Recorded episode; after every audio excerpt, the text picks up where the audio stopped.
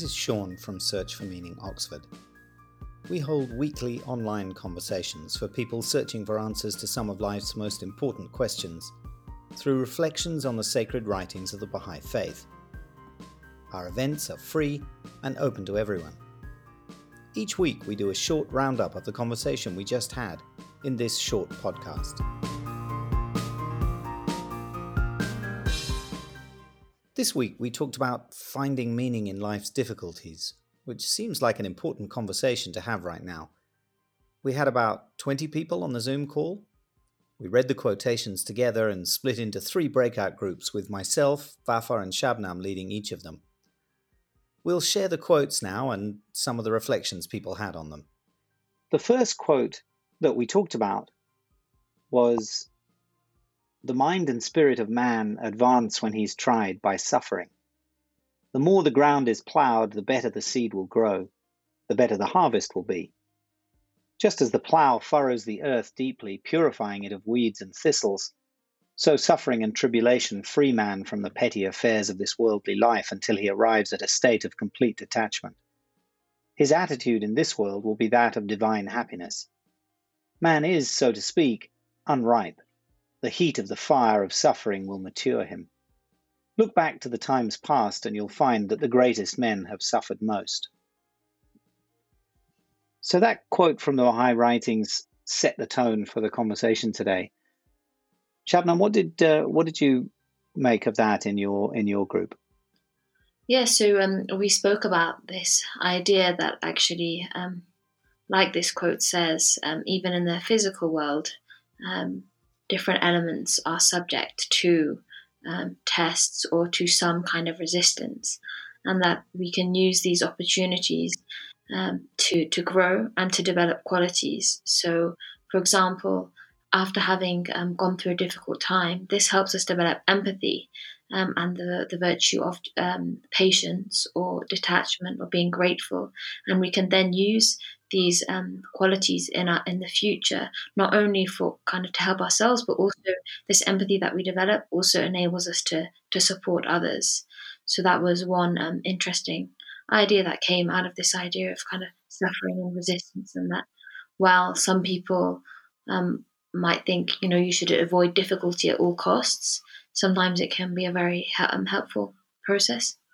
Yes, someone in our group made the the analogy the, the, the analogy to physical exercise that if we don't do the hard work of doing the physical exercise, straining, stretching, putting the muscles to the test, then there's no way to develop that capacity. There's no way to develop that strength. And that it's sort of similarly like that in this world, that the various challenges and difficulties we come across are a means of us developing our spiritual capacities.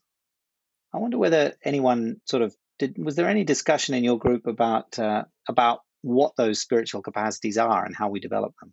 Um, so yeah, just as as before, I kind of we were, were speaking about this um, the spiritual capacities of um, being patient during times of difficulties or um, developing empathy for others. We also spoke about um, this idea of um, this capacity that we, we have when we suffer maybe it helps us turn towards our communities and to those around us, and that actually um, that we can use um, kind of these difficulties that we go through to help build stronger communities um, during times of hardship and and maybe injustice as well. Maybe we turn to the second quote. Vafa, do would you would you read that and and share any thoughts that uh, that you had? So, the second quote says, "A heart that has embraced love for the whole of humanity will certainly be pained when confronted by the suffering that so many endure because of disunity. But the friends of God cannot shut themselves off from the increasing turmoil of the society that surrounds them. They must guard themselves too from becoming enmeshed in its conflicts or falling into its adversarial methods. No matter how bleak conditions may appear at any given time, no matter how dismal the immediate prospects for bringing about unity, there is no cause for despair.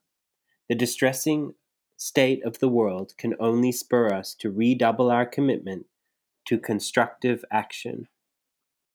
So, in my group, um, we talked a bit about this idea of um, the relationship between suffering and hope and action. And it came up this idea that often we think that we need hope, we need optimism in order to act, to alleviate suffering in the world. But we thought actually, maybe it's the other way around that actually by taking action in response to suffering, we create hope. And so, actually, how important it is to um, translate our uh, our our awareness and our hopefully our increasingly acute sense of awareness of suffering into constructive action, because that actually can allow us to um, at a at a sort of collective level to to move forward. So there's no sense that just because we see the value in suffering that we accept the conditions that are creating that. There's no reason that just that we see that the difficulties that we face can have the you know can create the conditions for us to develop and become stronger that we should tolerate or accept those in society injustices so it's still a, a sort of a, a spur to collective action and a spur to to sort of trying to address those and indeed to reduce that suffering. Oh no, so we discussed how it's kind of a paradox where at the individual level it can spur growth, but at a collective level we have to sort of fight against it. Shabnam, do you want to add anything and uh, and then maybe share with us the final quote? Yeah, sure. So we were we were saying that um, yeah, similar to to what Vafa says, this um, if you if you've suffered kind of individually, this maybe helps you um, understand the the kind of difficulties that other others face, and then in turn fight um, for to reduce the suffering of um, of others, and that um, it's only after kind of um, it's this sense of like we shouldn't feel apathy just because we we understand that um, suffering is um, can help us uh, can help us grow in that the state of the world today because it's almost you're like you're spoiled for choice almost as to um, which causes you want to champion because there's um, you know there's a lot of difficulties going on in the world and it's an opportunity for us to um, to grow both individually and also to progress the um, the, the state of, of the world. The third quote All humanity is disturbed and suffering and confused. We cannot expect to not be disturbed and not to suffer, but we don't have to be confused. On the contrary, confidence and assurance, hope and optimism are our prerogative. In our group, what we um, what we liked about this as well was this idea of the um, that like we're connected to um, to others, and that in no way can we it's it's normal to feel um, downhearted or um, upset when we when we view the the difficulties that our kind of our fellow human beings are, are facing, but that this shouldn't paralyze us. Yeah, we talked about how important it our, our attitude towards things and our ability to see the meaning and in a way to see the end in the beginning is actually a really crucial part of how you can how you can indeed benefit from it. That if you go into something um, and you don't have a sense of purpose, you don't have a sense of embracing it, in fact, it can be damaging, it can be far worse, far more debilitating than if you have that orientation towards opportunity and towards sort of growth. And so, actually, that under this understanding of suffering as an opportunity is important in and of itself in realizing the most opportunity out of those suffering. And that I think is speaks to this idea of not having to be confused by this. In fact, it being quite important that we um, that we look to see the opportunity that can be there. Vafa, I don't know if you want to add anything. I think it's important that we don't um, leave the impression that the conversations we had were sort of uh, insensible to how you know how truly destructive and and terrible suffering is. And and it, it's not a sort of you know certainly in the conversation we had there wasn't there wasn't any sense that you know that, that this was to be taken lightly. Yeah.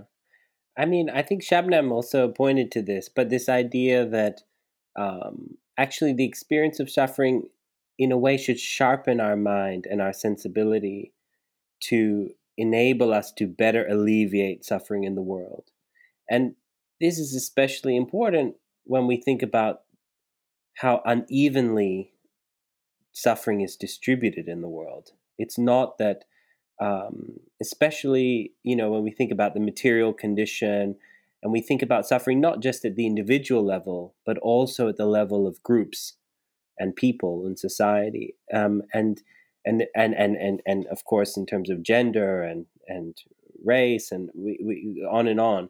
And so this idea that by by by sharpening our sense of of suffering, we also are building our capacity to reduce suffering in the world and how important that is. Um, I think that that really came across in, in our in our group as well. So that was our conversation for this week. Thank you, Vafa and Shabnam. Thank you. Thank you. Do join us next week for a conversation called Mind, Body and Spirit. Also, please visit our Facebook page, search for Meaning Oxford.